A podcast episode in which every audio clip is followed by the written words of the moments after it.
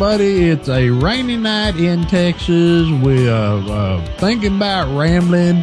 We've been listening to some uh, Diesel, and this is Linux in the Ham Shack. Hello, everybody. My name is Richard, KB5JBV, king of the rambling podcasters. And I would like to introduce you to my partner in crime, way up in between the Booby Mountains, up up in the Northland of Arkansas, Russ. K5TUX. Say hello to everybody, Russ. Well, good evening to all of our podcast listeners. This is Russ from Between the Peaks in the Pine Forest of North Central Arkansas. You know, it's actually a really nice night here tonight. It got up to 60 degrees, not bad for January 24th. 2012. It's a beautiful night, still 46 degrees and a beautiful starry night. Just a perfect evening to record episode number 72 of Linux in the Ham Shack. So I guess you said it was cold down there? Is that what you said? No, it's raining. Oh, rain. rain. It's not cold. It's probably what, 75? Uh, looking at the old thermometer on the desk, it is 54 degrees at this time in Terrell, Texas. Well, that's not, rain. Yeah, not too shabby either. Nope, nope, nope. Yeah, we we haven't had a hint of rain. Well, I mean, it's rained every couple of weeks, but it never lasts. So everything's really, really dry and brown and scraggly around here. That's right. We were under fire warning two days ago. Three days ago, it was like 75 in the afternoon and down in the low 40s that night. So welcome to winter in Texas. Winter in Texas it's a beautiful time. All the leaves have kind of turned different colors and fallen off the trees, except for the cedars. We have a lot of cedars and pines here in this part of the world. You sit back and you start looking around you. I myself have been following the migration of the hobos out of Dallas. They always migrate this time of year. They tend, and I don't know what they're thinking because they always head for Louisiana. They always had that direction. If I was looking for a place where there was a, a, a better soft touch, I would not head for Louisiana. no. But in fact, I have my own plan. If I ever find myself a hobo, which have, I've come closer than you think more, more than once and not too terribly long ago. And, uh, I have figured, I sat and put some thought to it and I said, if I, if I was going to be involved in the hobo migration, I would migrate in the summertime because I could sure enough find a, a culvert or something to sleep in during the day and it's way cooler with the sun not beating down on you and stuff. But these guys out migrating in the rain and the cold and everything else, I, you get to wondering what they're thinking. Apparently their union has not issued a pamphlet on migration, getting from one place to the other. I'm not sure what's going on with that, but the, the great homo, the great Let's try that again. Take two. Everyone, welcome to Mexican American Relations 101. Um, I said homo, not not Mexican. Homos? You mean yeah, okay. Take three. Yes, the great hobo migration is on down here in the state of Texas. So uh, any of y'all that are interested in uh, in wildlife, uh, y'all come on down check it out. In fact, we got we got into, and this is one of them tangents. Damn it! Do any of these uh, hobos use like, Linux? Because if they don't, this isn't really relevant. Excuse me. Do any of these hobos use Linux? Because if they don't, it's not really relevant. Russ, how are they going to charge their laptop? You know, hobos tend to be resourceful. They could hook up some sort of solar cell kind of arrangement to a portable device. So I guess the wildlife I was fixing to talk about is not relevant either. Whatever you say. Oh my God. This is spinning out of control exponentially. Exponentially. That's like a 13 letter word. Very good.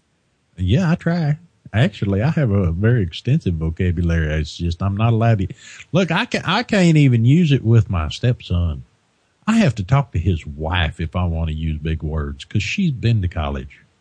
Okay, so what we got up this week, Chris? Oh, we got some stuff. Let's see. Mitt Romney is a douchebag. That that's good. That's really good. Okay, well, yeah, we'll go ahead and start with that one. I we found out. Well, I'm sure anybody who's a ham radio operator who listens to this show, who has anything to do with the internet, has already heard this story. I know you've heard this story. Uh huh. And there's a lot of details flying around about the story, but basically Mitt Romney a, a few years ago, six years ago to be exact, was in a conversation or an interview with a television reporter from Massachusetts, from the Boston area, which is interesting because I know exactly who she is because I used to watch her news reports all the time because that's where I live. She interviewed Mitt Romney about some thing or the other, and they were talking about EMCOMM and stuff like that. And he basically said he didn't need to deal with ham radio operators, and the tone of his answer was that we were all kind of idiot know nothings, and you know, when it comes to communication, we we are irrelevant to the system. And he basically came off like a douchebag. Now, this was a few years ago, and he's since, you know, retracted his statements or his position, and it recently resurfaced. That's why it became a story again. A few ham radio operators got wind of it, and it circulated around Google Plus and other places. I just wanted to reiterate that once upon a time, Mitt Romney was a douchebag. His position probably really hasn't changed because people don't really change. So if you haven't heard about this, there's the story. We'll put a link to a couple of the things that mention it, uh, maybe on Google Plus or somewhere out there on the internet. But basically, if you search for Mitt Romney disses ham radio, you'll find out all about it. And that's all I'm saying about that. See, that's the thing. He needs to like uh, catch up with his FEMA people. FEMA people. Katrina was seven years ago. Andrew was 20 years ago. He needs to catch up. We don't like him very much. Well, the thing of it is, even if you're not particularly interested or familiar with the amateur radio program and emergency communications, why would you diss any part of your constituency? Well, that's true. And uh, the whole point is that we're in the plan. We are in, we are written in most pla- at least most places around here. We're written into the emergency plan for every county, the state, everything. We are, we are, uh, specifically mentioned in the IC or, uh, ICS. Yeah. The ICS paperwork, we have our own spot in there. The National Response Plan also, I believe, makes mention of us. I'm not, I'm not all the way through that one yet, but, uh, that's the deal. Why would he want to irritate 700,000 plus voters? Well, maybe they're not all voters. Some of them could be children. They would probably vote for him. I imagine a large percentage of the ham radio population are of voting age and registered voters, however. That's right, because most of the kids can't afford a handheld, so they don't even want to get into it. Only handheld they're interested in is that one that they got uh, that they wearing the fingers out on, or got got the headphones in, anything else. Anyway, Mitt Romney, you're a dick. No, So- he's a douchebag. Okay. got to worry about somebody got a got uh, some kind of nickname that they go by as their first name when they're running for office. Yeah. I, I personally think we ought to vote for RuPaul. RuPaul? Yeah, I think I think you're right. RuPaul for president and first lady at the same time. Hey, that works. RuPaul. In fact, he's more ladylike than a lot of ladies I know. You could save a hundred thousand dollars on dishes at the White House that way. And there you have it. Well, it'd get reinvested in wigs or something. Thursday night drag shows on the you know in the Oval Office. Boy, wouldn't that cause a stir at the UN. uh, Uh, all right. all right. So, So so okay. so we want to rip on Larry Bushy. Yeah, well, let, let's talk about Larry a minute. Larry doesn't love us anymore. He used to be our friend. I'm heartbroken over this. No, actually, I'm joking. They were just uh, uh, saying something over on that show. He was introducing his new ham radio operator friend, which is why he never emails me anymore. And um, I'm jealous. I'm jealous. And uh, they say we ramble too much. Yeah, I'm a little jealous too, but I would like to point out to Larry that he apparently listens to us and we apparently listen to him. So we know what the hell you're doing. That's right. We know what you're doing and we know what you're saying and you can't get away with it. So if you're all wondering what we're talking about, this is the conversation that went on Going Linux episode number 160, where Larry was introducing Bill, his temporary co-host, while Tom was out sick with the flu or some such. Let's, um, yes, let's listen in to Going Linux. Um, hey, I understand you're an amateur radio operator as well. Uh, I am. Um, one of the things I like about Linux, it has a lot of software um, for amateur radio, uh, from logging software to uh, teaching you how to uh, teaching you the code. So it's pretty cool. Yeah. Hey, um, do you listen to Linux in the Ham Shack? We're very familiar with that uh, Linux podcast, and we like that a lot. Those guys over there are great. Yeah, but sometimes they go on a tangent and they Sometimes. about. I was being nice. yeah. It, it really is a fun uh, podcast to listen to, but um, yeah, I, I don't listen to them very much. I have so many podcasts right now; it's kind of hard to get every time one comes up. But yeah, every once in a while, I, I put it on the MP3 player and listen to it. Yeah, I, I know what you mean. I have a lot of podcasts that I listen to, and I have gotten to the point where I have to weed out some. Some that I really like listening to, but there are others that I want to listen to more. So I've taken them off of my gPodder feed, and I miss them, but I just don't have time. So I guess we're going to find out in the next episode or two of Going Linux whether Linux in the Ham Shack is one of those which has been weeded out of Larry Bushy's podcast rotation. No, I doubt that. And Larry, it's all in good fun, man. Uh, I tell you the truth. yes, we do ramble, but that's okay because this show has a different character than other shows. Uh, I was telling Russ before we got started this evening, it, it's less straightforward than the other show I was doing, eh, but we have a lot of fun. And apparently everybody likes that. And hey, y'all go on over to uh, whatever the hell it's called. Going Linux. Y'all go on over to and uh, and check out Larry's show. He's got a really good show. Um, I'm kind of concerned that they never can get that Skype issue fixed, but uh, apparently they apparently they're working on that. Apparently they're working on that. And um, Oh, by the way, Richard, I- have you uh, do you ever listen to that show Going Linux?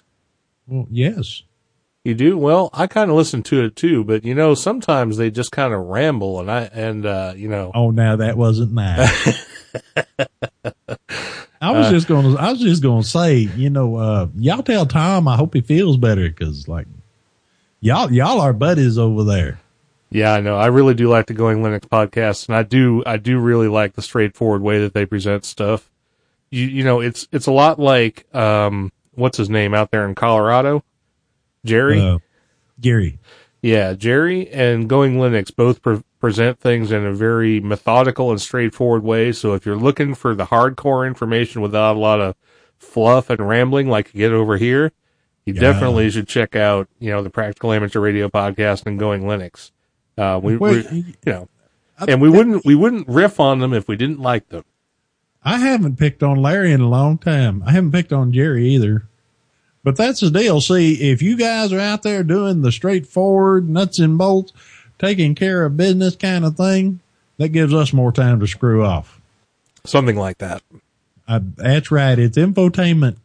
Infotainment. Right. So I think we've screwed off enough for the beginning of this episode. Why don't we take a music break and come back with some actual information? We're not building college courses here. We are, are doing fine art. Fine art. That's true. This is Fine art. This is kind of an amalgam. Like you said, it's infotainment. I think we should dump her in the bay. we'll be right back.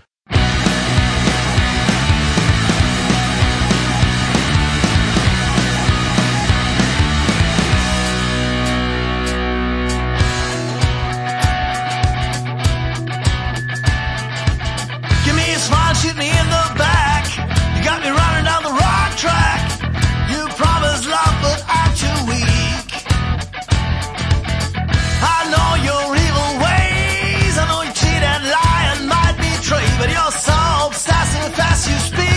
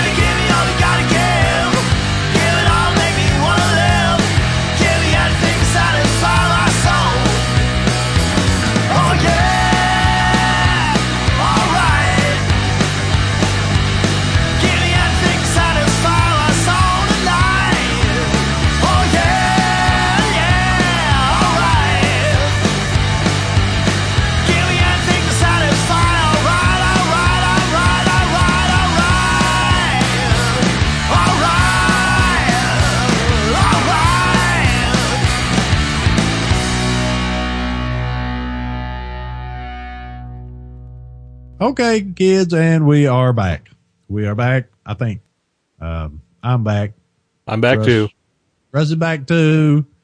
Russ is back too. What can we ramble about? Let's ramble about some some stuff. Badgers and chickens. Well, we actually hogs. we do have some badgers in the feedback section, but luckily, since I did a lot of talking over the last two episodes, you get a chance to ramble a little bit this time. You did? I did actually when you when you know when those of us who have listened to episode 70 um which I realize you haven't because it hasn't come out yet as of this recording you will see that I talked a great deal in episode number 70 Really? I did Well, I don't know. I, the Linux and the ham shacks were those I've weeded out of my gPodder. oh well to tell you the Larry's truth going to think we're really mad at him. well, not mad at you, Larry. to tell you the truth I've weeded it out of mine too I don't just don't have time for it anymore Oh, I listen to it every once in a while just to make sure we don't sound too bad. Just to Oh, have to make God. sure we're still recording because I usually don't remember the actual evening. Yeah, there you have it. While I'm thinking about it, let me tell you about this hawk. There's this giant hawk at it. No, let's not do that. No, let's let's talk about Minicom and uh, terminal emulation programs. How about that? He's big enough to carry off small children. Seriously, six feet wingspan at least. Hell pterodactyl? Hawk, some kind of hawk. Oh, some kind of hawk. Well, you graduated from sheep to goats to hawks. So, But he's outside, so I'm not afraid. actually, did the hawk carry off all the sheep? I don't know. I had them locked outside and now they're gone. I don't know. If you don't have any sheep and goats anymore, you might want to look out.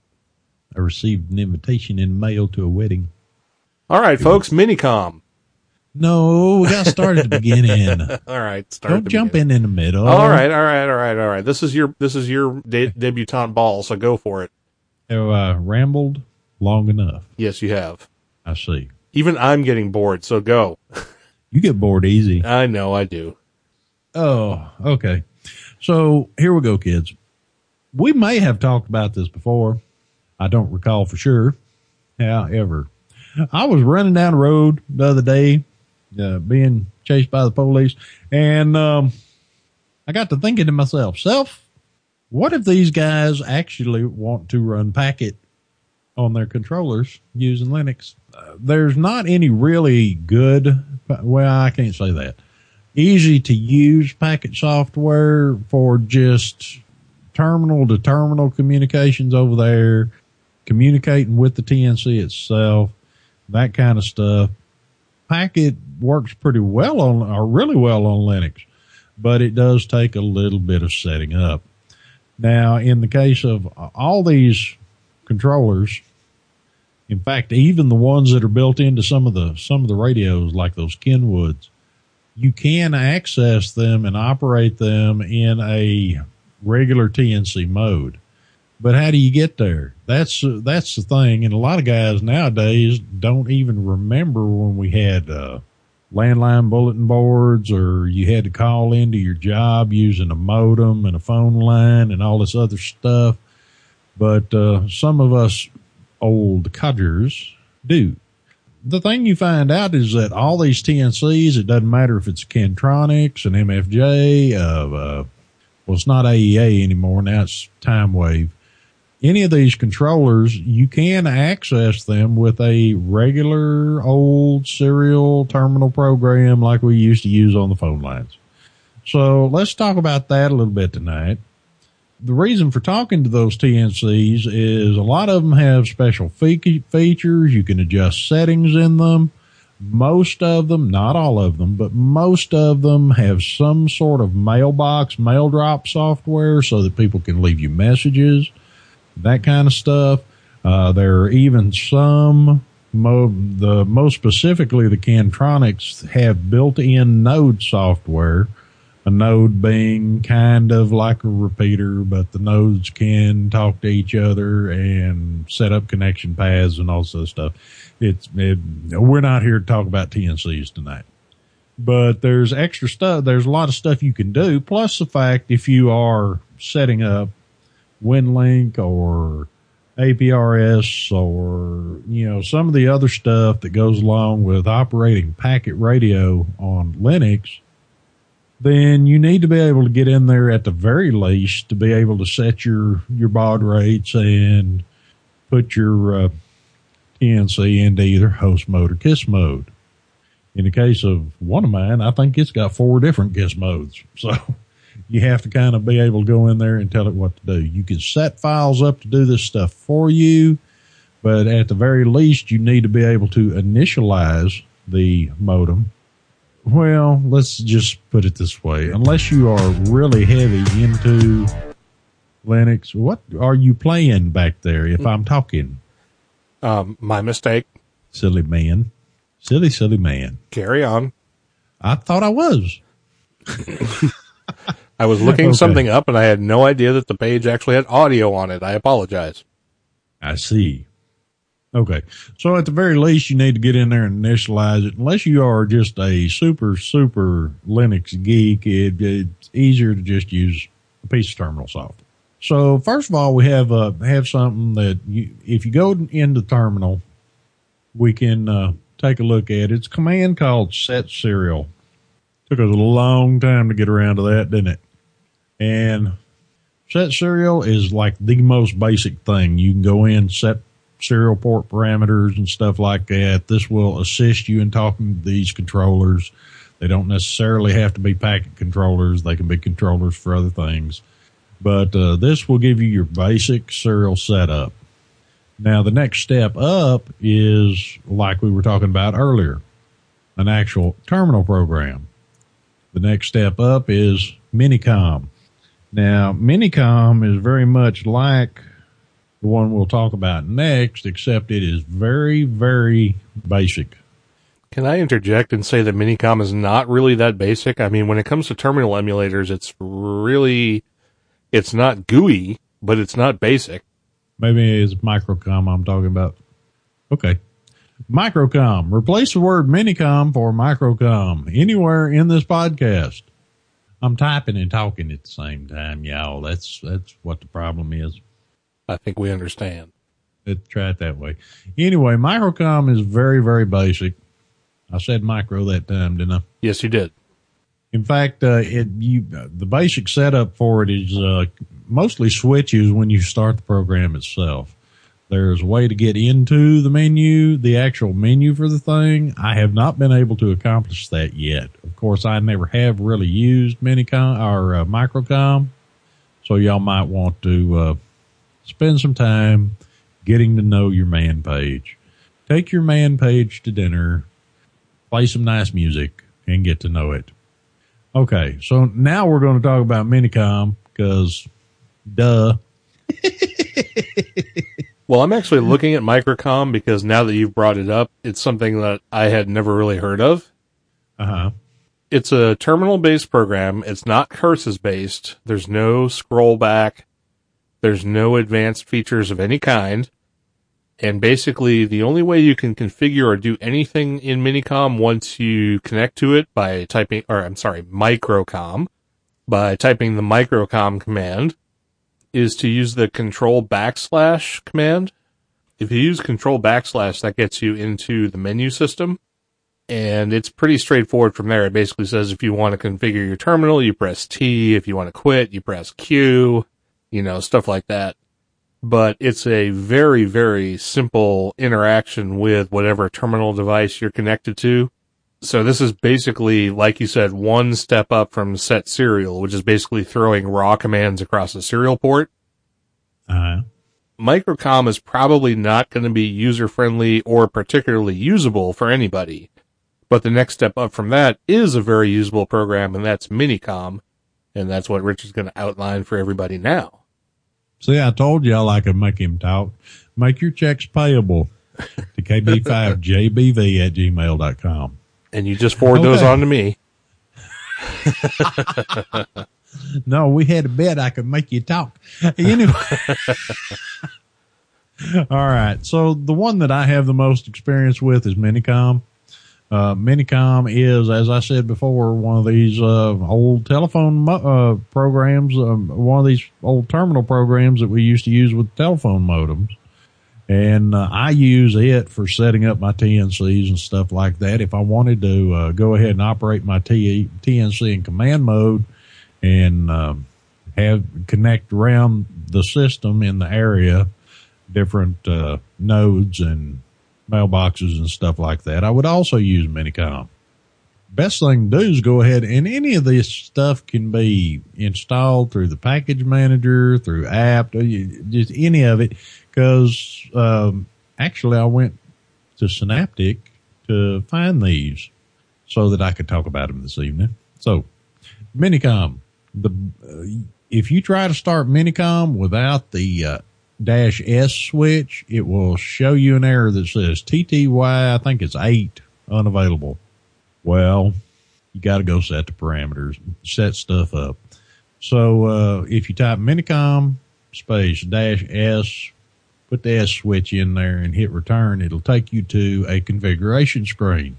Now, once you're in the configuration screen, there's stuff in there you can change around, mess with, but, uh, chances all are all you really interested in since I can't even talk this day for some reason. Uh, all you will probably really be interested in is the uh, serial port settings. Now, in my case, I would go in there and all you have to do is hit the uh, letter next to the parameter you want to change. And I would go in change serial device to TTYS0 for my serial port.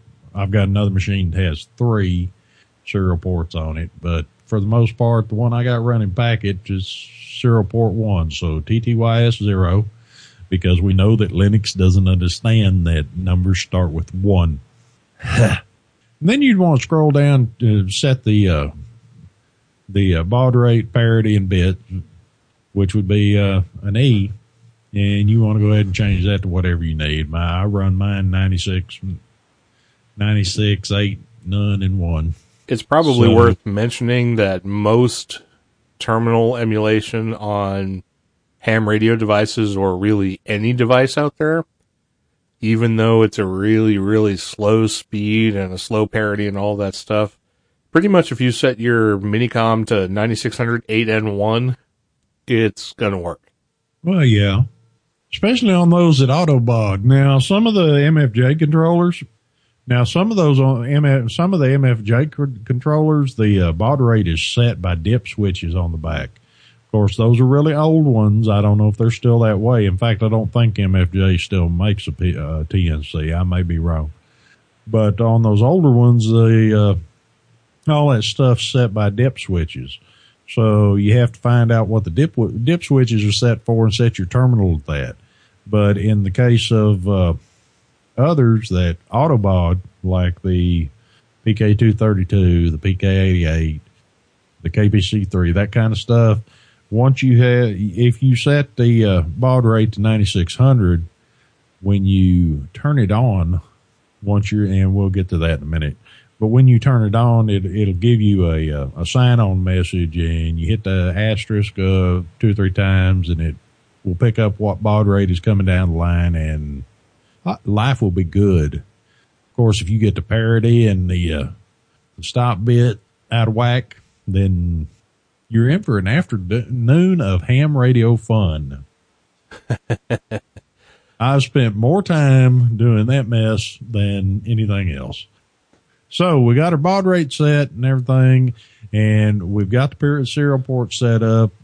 If it allows you to, and for some reason right now it won't let me, there's a couple ways to save it. You can set it up as, save it as a file, save your uh, setup as a file of your own naming or as a DFL, whatever Um, that is.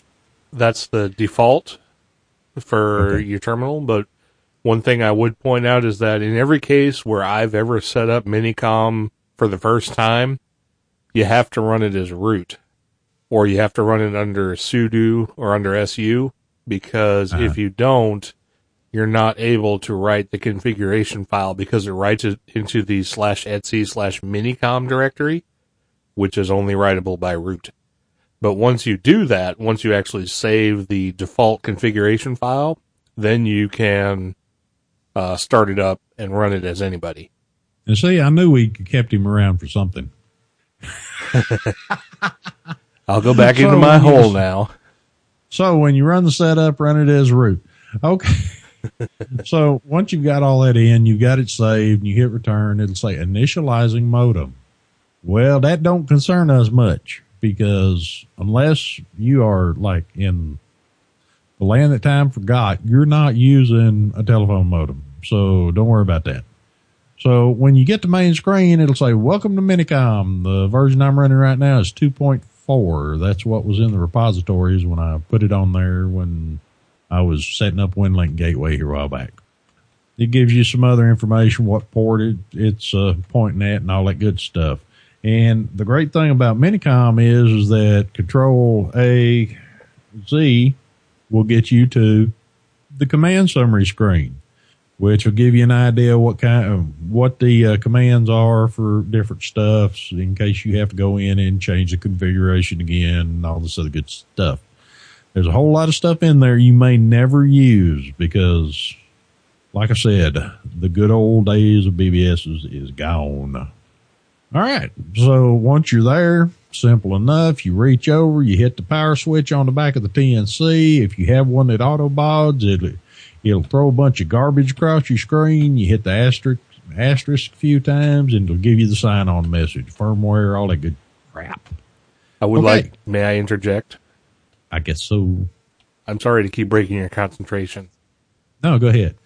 One thing that I found invaluable when using Minicom is the Control A W command. Because if you're using, or if you're connected to some device which spits out a lot of data, by default, Minicom will chuck everything from a line of text that's longer than 80 characters, and you won't see it on your screen. But if you hit Control A and W, it will turn the line wrap on, which means any line that's longer than 80 characters will be wrapped and shown on your screen, as opposed to just thrown away. And this will be very useful if you're wondering where 90% of your output is going because you're getting a lot of data back that's longer than 80 characters at a time. So just remember Control A W. That make your screen really big and make the, make the letters really big too. Change the font, make it two inch letters. That's the way I roll. Yeah, buddy. Cause I'm blind. Either Wow. that or wear your glasses.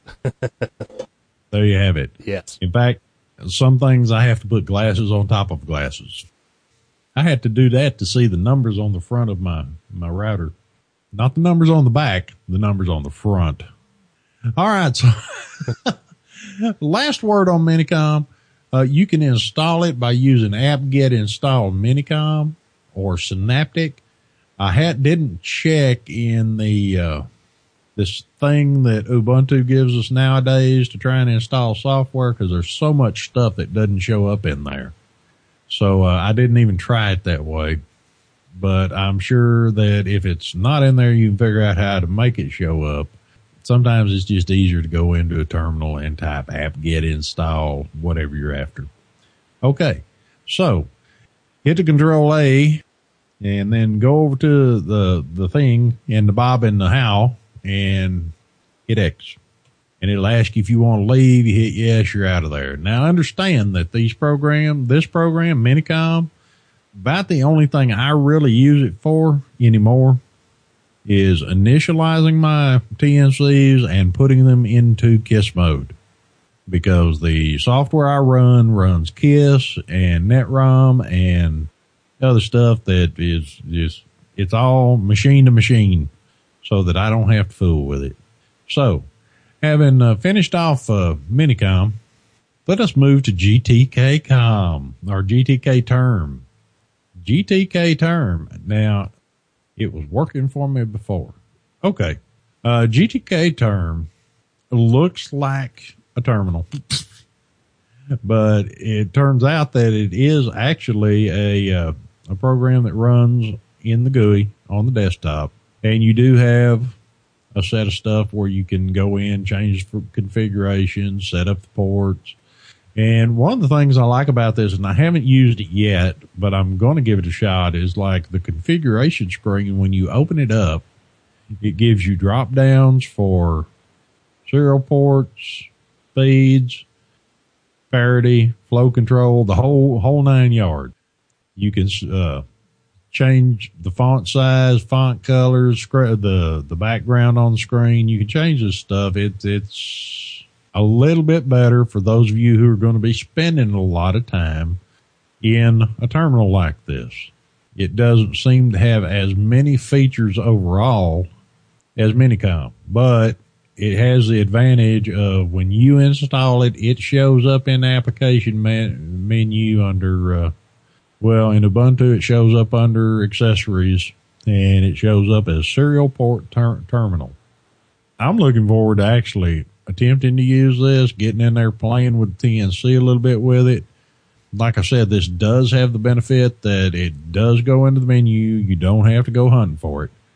I've been using Minicom long enough that I just install it when I install uh, Linux on the machine, and Russ has been using it even longer. But it, you can uh, look at the well, you know what? A lot of this stuff really doesn't make a whole hill of beans because the majority of the stuff you're going to be doing with the TNC is going to be uh, through the software that's installed on the TNC and not necessarily the terminal program. You just need to be able to talk to it. Okay has a pretty nice looking interface and it gives you easy access to the port settings. Now, as far as the, what is that software center they give us, I don't know if you can get it installed that way. I do know it installed without any problems via Synaptic or I may install, I don't even remember if I installed it via Synaptic or uh, via apt. Either way, it went in, I fired it up, it came up like it was supposed to, no problems whatsoever. So that's our little short thing on uh, terminal programs. I don't know how long I've been talking. I'm not really sure if I have been talking. Possibly I've been rambling. We don't know, but we will find out. We will find out. We will take a poll or a check or something. Well, I'm I think you, I think you did just fine myself. You see, Russ has faith in me. Russ has faith in me. You ready to? I think he does. He tries. He's positive. He's positive about it. One thing I will say is that um, I was a little confused. You, you mentioned it, and I was going to bring it up if you didn't. But the fact that when you install GTK term, it shows up as the serial port manager or whatever it is, serial port.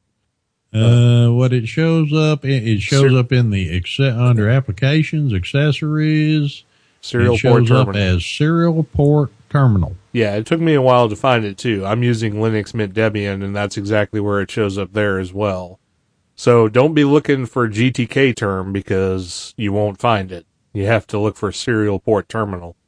But while you were doing that, I was looking in the software center under Linux Mint, and uh-huh. there, there's another software, there's another terminal application for X um, called Qt Term, C U T E T E R M. Yeah, I forgot all about that. I probably should have stuck it in the Etherpad.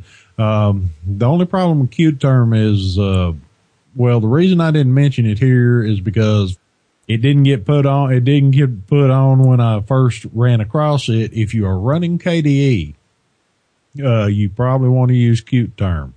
I didn't install it and take a look at it simply because I'm a GNOME guy. That's why I'm having so much trouble finding a new distribution that doesn't have that new crap on it. And, um, oh, this, this uh, isn't Qt Qt. This, this is a, yeah. this is a GNOME app. Yeah. CuteCom, C-U-T-E-C-O-M. And, uh, it, it installs, you know, from the software center and as an apt-get dash install. It shows up under other on my menu under CuteCom, C-U-T-E-C-O-M and uh, it has a lot of the features of some of the other programs we talked about. It is an, an X application, so you don't have to open a terminal window. I don't particularly like the look of it. I mean, it's pretty easy to configure. Everything's done basically with drop down menus. And if you happen to like a split screen, split input and output screens, this is probably the application for you because none of the other ones do that. They put input and output all together. Um, but if you're looking for one that splits input and output, kind of like the way Fldigi works when you're sending and receiving PSK, then you might be interested in CuteCom. So that's just another option, I guess. And there you have it. And the, the deal is with the uh, any of these, if they do end up getting installed or they're in the menu and you don't like what it says, go change it. That's the beauty of Linux. Beauty of Linux. All right. Well, I think we've uh, pursued all the non-rambling options that this particular subject uh, allows. So, y'all hang on a minute and we'll be right back.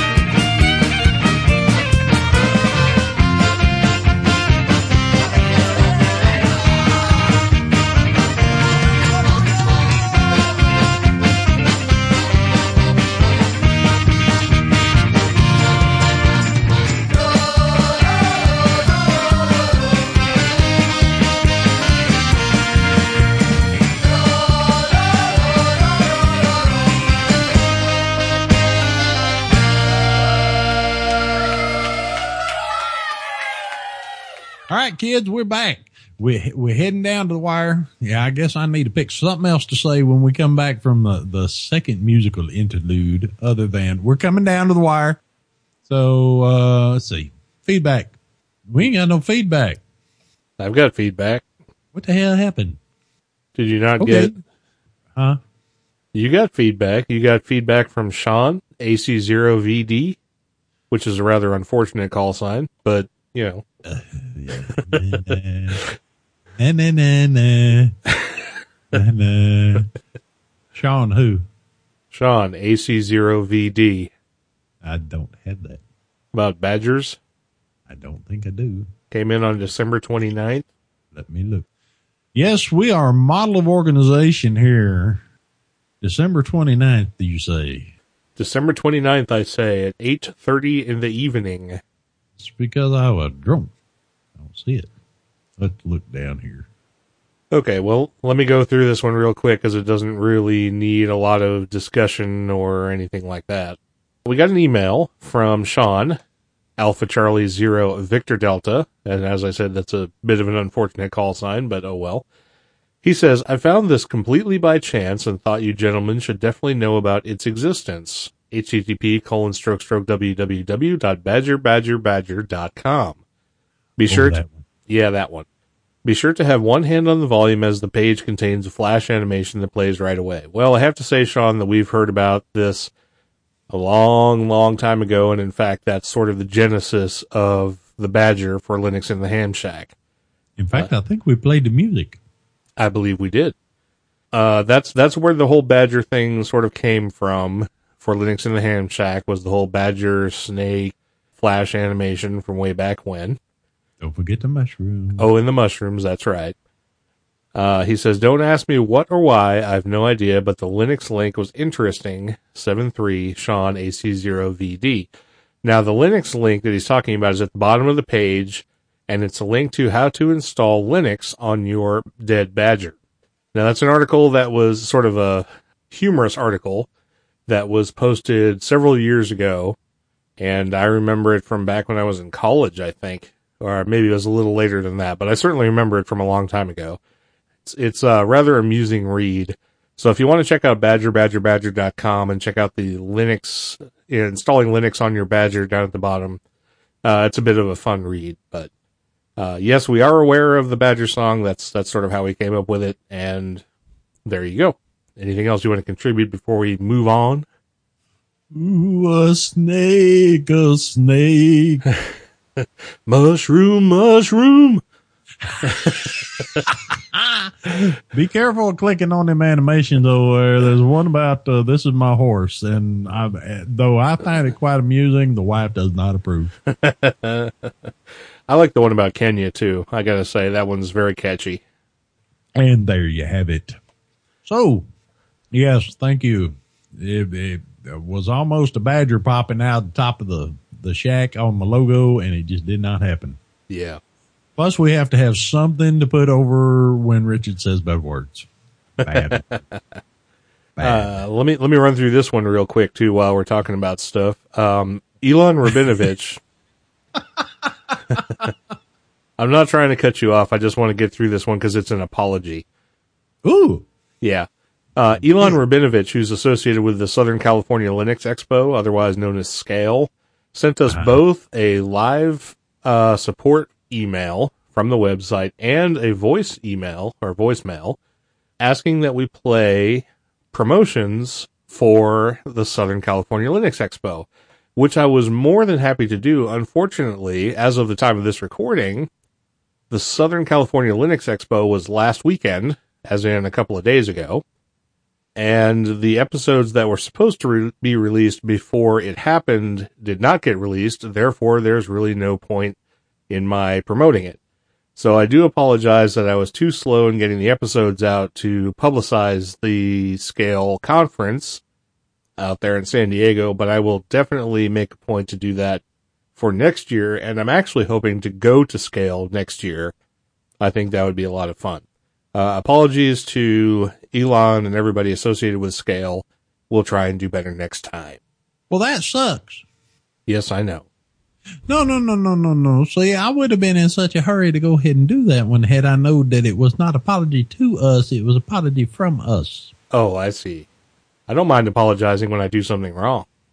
Bad Russ. Yes. My bad. Cheryl, and Cheryl's going to have to wrap you across the nose with a rolled up newspaper. She does that more often than you may know. Since we're talking about stuff. Yes. You said you had something. Why don't you talk about something? Well, uh, those of you who occasionally visit the website, uh, don't just pull things down through iTunes or some other thing. You may have noticed that occasionally Richard goes ahead and breaks down and posts article over there or two. And, uh, if I feel one is noteworthy enough, and I probably should have read it through because Russ has been attacking my grammar. if I think it's noteworthy enough, I go ahead and post it at all the sites, the, the ARES site, the resonant frequency site, this site. If I could figure out how to make it show up on Black Sparrow Media, I'd show, make it show up there. I'd stick it on ICQ podcast site, all this good stuff. But generally we're getting good reviews on it. What ended up happening was I had a piece of training, which I've done it before in the past, the same piece of training but this is the first time I actually put the notes down on paper before I did the training. And once the training was over with, I got to thinking to myself, self, why don't you go ahead and flesh that out a little? So I went ahead and did that and posted it to the three website. So we got two comments on the website. The first one is from, and it's very long. Uh, the first one is from, uh, Tim, who did not leave a call sign. And Tim says, these tips for talking on the microphone are really golden. Oh, it was about making yourself clear on the radio, if I forgot to mention that. I think for me, one of the most difficult things is to talk slowly. When I get excited about a topic, I really speed up my speech considerably. Well, thank you, Tim. And yes, uh, there's a lot of people that talk really, really fast. And, um, Russ gets mad at me for talking so slowly when we're doing the podcast, but I know it's real easy, especially when you got some hearing issues like I do. That uh, if people talk too fast, the words just run together and it sounds like a bunch of sounds. So thank you, Tim. Uh, we got one more from Leaf KC8RWR, the nitpicker. Let's see. It says codes and ciphers are prohibited by Part 97. So, oh, he, he picked a sentence out of the thing, out of context. And what he said was, actually, they are not. They are only prohibited when they are intended to hide the meaning of what is being transmitted. I don't intend to argue with your main point. Certainly, people responding to an emergency don't need to be spending time with cryptic Q signals that they don't know. There is nothing wrong with people using them on the bands where they are already the norm and with people whom already are used to them in a non-emergency situation. This has also been an issue for hams trying to make remote control systems which use public private keys to verify the sender, such as repeater controllers. As I understand it, the FCC has avoided clarifying that one by just interpreting everything as a space station, even if it isn't in space. I don't remember where, where I read that, that one though. And then he quotes part 97 to me. What the, look, Leaf, kind of like this. If you want to get the point across, you uh, make sure you frame it in a way, especially if you're doing training people, you frame it in a way that they're not going to try and bite you on it. And if you use Q signals on a phone circuit, you tell everybody on that, listening to that frequency, you are a lid. Now that's my opinion on it.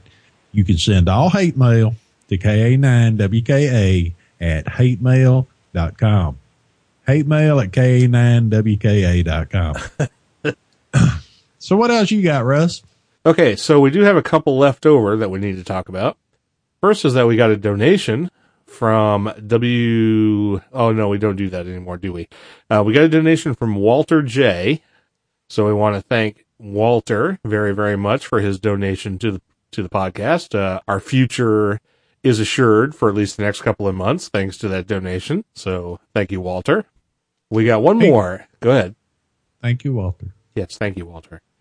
And we got one more that uh, either you can answer this question or Bill can because I don't have the answer. But it's from John KF6 EFG Kilo Fox 6 Echo Fox Golf. And the question is, Hi guys, what was the open source podcast mentioned in the last podcast? Are you coming back to the Indiana Linux Fest this year? Thanks for the show, John, KF6EFG. Now, I can answer the second question, but I can't answer the first one. Do you have any idea what open source podcast we may have mentioned after episode number 69? Let me g- give me just a moment. Let me consult my amazing fact book. Okay. And Bill, if you happen to know the answer to this question, by all means, pipe up and say. Let's see who finds it first. I can't figure out a way to get out of one pad and into the other one. That's a good thing. I, you know, I haven't tried to do that. I'm not sure if there's any real good way other than actually getting out and going back in, which I'm going to try now. Let's see. Episode number 69. That's like a huge sucky thing. It is a huge sucky thing, but unfortunately, you kind of have to give, you have to kind of have to go with what you're given. And because of the way that Etherpad is free and unencumbered by things like Google and patents and crap like that, we're still going to use it.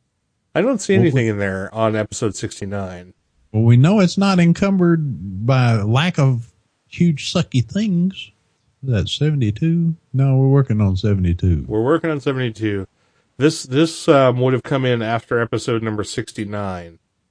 Okay, while everybody's, uh, queued up the Jeopardy theme and are ans- trying to answer the first question, let me go ahead and answer the second question. And the answer to that question is no, we will not be, at least Richard nor I will be at the Indiana Linux Fest. However, we are certainly looking for somebody who could be an ambassador for LHS at the Indiana Linux Fest. So if that description fits you, please get in contact with us as soon as possible. We would love to have a presence at the Indiana Linux Fest, but unfortunately, I can't make it, and I'm sure Richard can't make it. We'll do what we can, but it's it's not looking good for ILF this year. Sorry about that. Anyway, I know what him was, I'm sorry. go ahead. I know what him was talking about. What's what was he talking about? Him was talking about AC8JO's, uh, blog page. Are you sure? Yes, because AC, AC8JO is doing a series on Linux and amateur radio. And he started with the introduction on December 19th, and we talked about it in the last show. I do remember that, and his website is at ac8jo.us. But that can't be it because we talked about it in episode 71. So let me go back to the files. okay. So so that wasn't it, John. Sorry about that. Now if if you actually hang on and listen to the rest of the show, you might actually hear the answer that you're looking for. The only thing I'm saying that we talked about in episode 69 that he might be referring to would have been the D-Rats page. No, he seems to indicate that this is an open source podcast. I'm trying to think of any open source podcasts that we may have mentioned in the last, say, three episodes, not counting our own. And honestly, I can't think of one. We didn't talk about tilts. We didn't talk about, well, I'll tell you what, let me, let me list a couple of the ones that I listen to most of all and, uh, see if any of these are the ones that you're interested in. Some of my favorites are the ICQ podcast, which is a ham radio podcast over in England. Uh, as open source podcasts, I like Tux Radar, which is also from England. The Linux Outlaws, also from England and or Germany. Tilts, the Linux Link Tech Show, that's an American broadcast. Going Linux, which we've already talked about, but I'm sure we haven't talked about Going Linux in the recent past, except for this episode. Because we were rambling. Yeah, because we were rambling. Uh, there's the Practical Amateur Radio podcast, but that's not an open source podcast. So uh, honestly, I'm at a loss. Um, I can't think of one other than the ones I've just mentioned that we may have talked about in the recent past. Apologize if those are not the answer you're looking for. Maybe we should go back and actually listen to those episodes. But if we figure out what it is, we'll let you know, certainly. Yep, because I've scanned all the files and everything else, and I've slept since we did that show.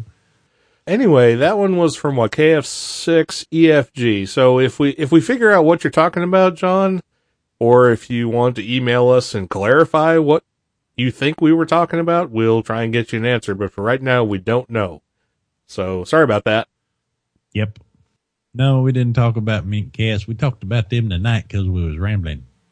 We try not to talk about Mintcast because one of their uh, one of their guys is in our chat room, and I, I saw a thing, or I got a Google alert from some guy from Linux Mint talking about Linux in the Ham Shack, and doesn't mention us at all. So I don't want to talk about him. Uh huh. That's right. And I'm not going to talk about him because he's kind of a, you know, a dick, maybe? I don't know. Douchebag? You know what? K8WDX. Not to mention any names or call signs. Who? K8WDX. Never heard of him. No, that's okay. He probably doesn't listen to the show, so he's not gonna he's not gonna take offense at what we just said. He need to be careful. He doesn't need me to go medieval on him. I like Larry and Tom and and when when is uh, uh, Oh no no this this has to do with Linux Mint. This has nothing to do with going Linux. And we have a list. We have a uh, one of the one of the broadcasters, one of the co-hosts of the Mintcast, listens to our show, and he's actually in the chat room. And that's the that's Harrison, the guy from Canada, Victor Echo Two Hotel Kilo Whiskey. Mintcast. Never heard of it. You never heard of Mintcast? Oh, that's a shame. Actually, I used to listen to Mintcast avidly, but then I had to start cutting back on podcasts because I'm I'm not. I used to have a lot of time driving and even working. I could wear a, a media player and all that good stuff. And I don't know. There's a few podcasts out there that kind of go off on tangents every once in a while, and I had to cut those out of my playlist.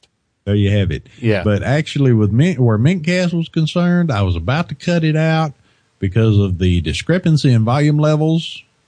But when the new crew came on and they got everything evened out, it sounded pretty good. But unfortunately, when it got cut due to time constraints, that one, that one ended up in the list. In fact, the only, only two things I really have time to listen to anymore are, uh, are, uh, Astronomy Cast, The History of Rome, and the other one. Oh, and by the way, if Larry hasn't already put our podcast in the bit bucket, we are just having fun on you guys. Don't, we're, this is not, uh, we're not attacking you. We're just trying to joke around. So He know, he knows we're messing with him. I hope You so. know- I hope if, I hope he got this far. He know, he knows I'm that way. Okay.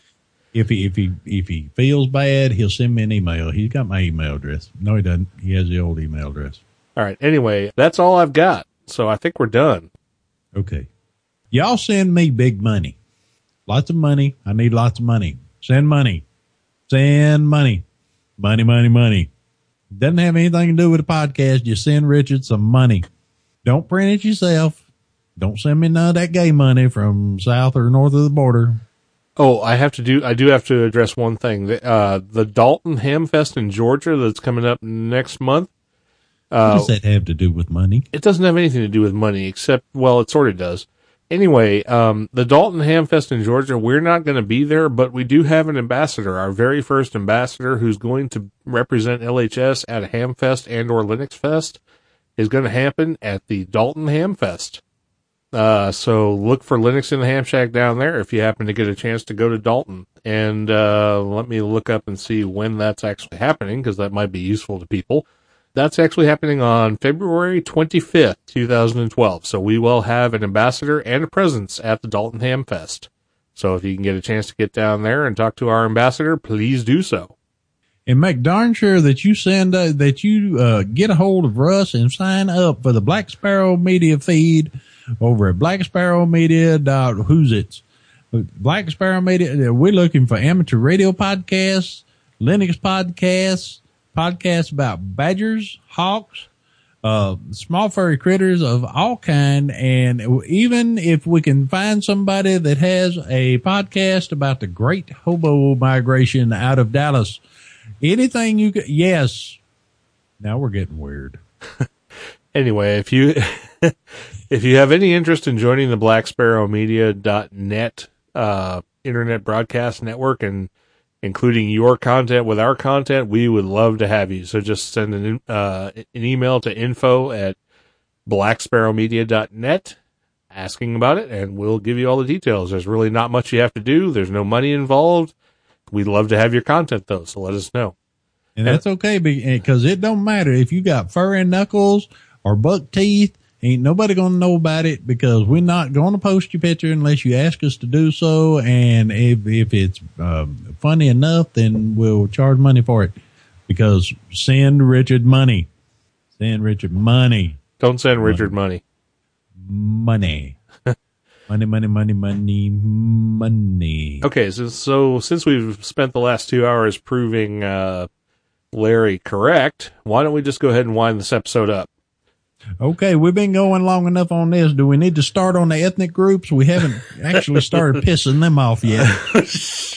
just just start getting us out of here because I've already got too much to edit. So go.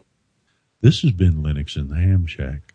My name is Richard, KB5JBV, and I would like to wish you all a good evening.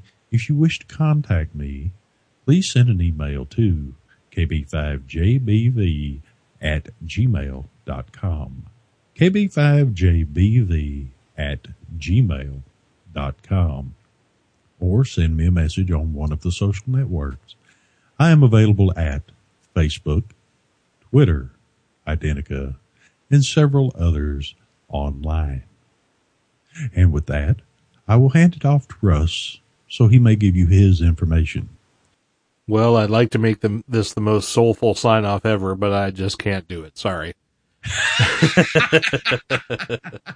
okay, I'm Russ, K5TUX. You've been listening to Linux in the Ham Shack, episode number 72, recorded on January 24th, 2012. You can send me an email at K5TUX at LHSpodcast.info. You can send us both an email at the same time at info at LHSpodcast.info. You can leave us a voicemail at 1909 LHS Show, which I believe is 1909 547 7469. You can go to lhspodcast.info for all the information about the show. Leave us a comment on any of our posts, send us a donation, do any of those cool things that other podcast listeners might do. You can uh, find me on all the social media networks out there on the internet, from Identica to Twitter to Facebook to Google Plus to whatever it is that is out there now, except for Diaspora, because I haven't gotten on there yet. I'm J.R. Woodman on all of those places except for 73s.org, where I'm K5TUX. And can you tell I've done this way, way too many times? Anyway, thanks to all of our live listeners in the chat room and all of the listeners who are going to hear this after the fact. This has been episode 72 of Linux in the Ham Shack, and I'm Russ from Studio 1N Between the Peaks in the Grand Tetons of north central Arkansas. And I'm going to send it back down to Heartland, Texas, where Richard is going to say, Well, we are about to board the ark, and I will talk.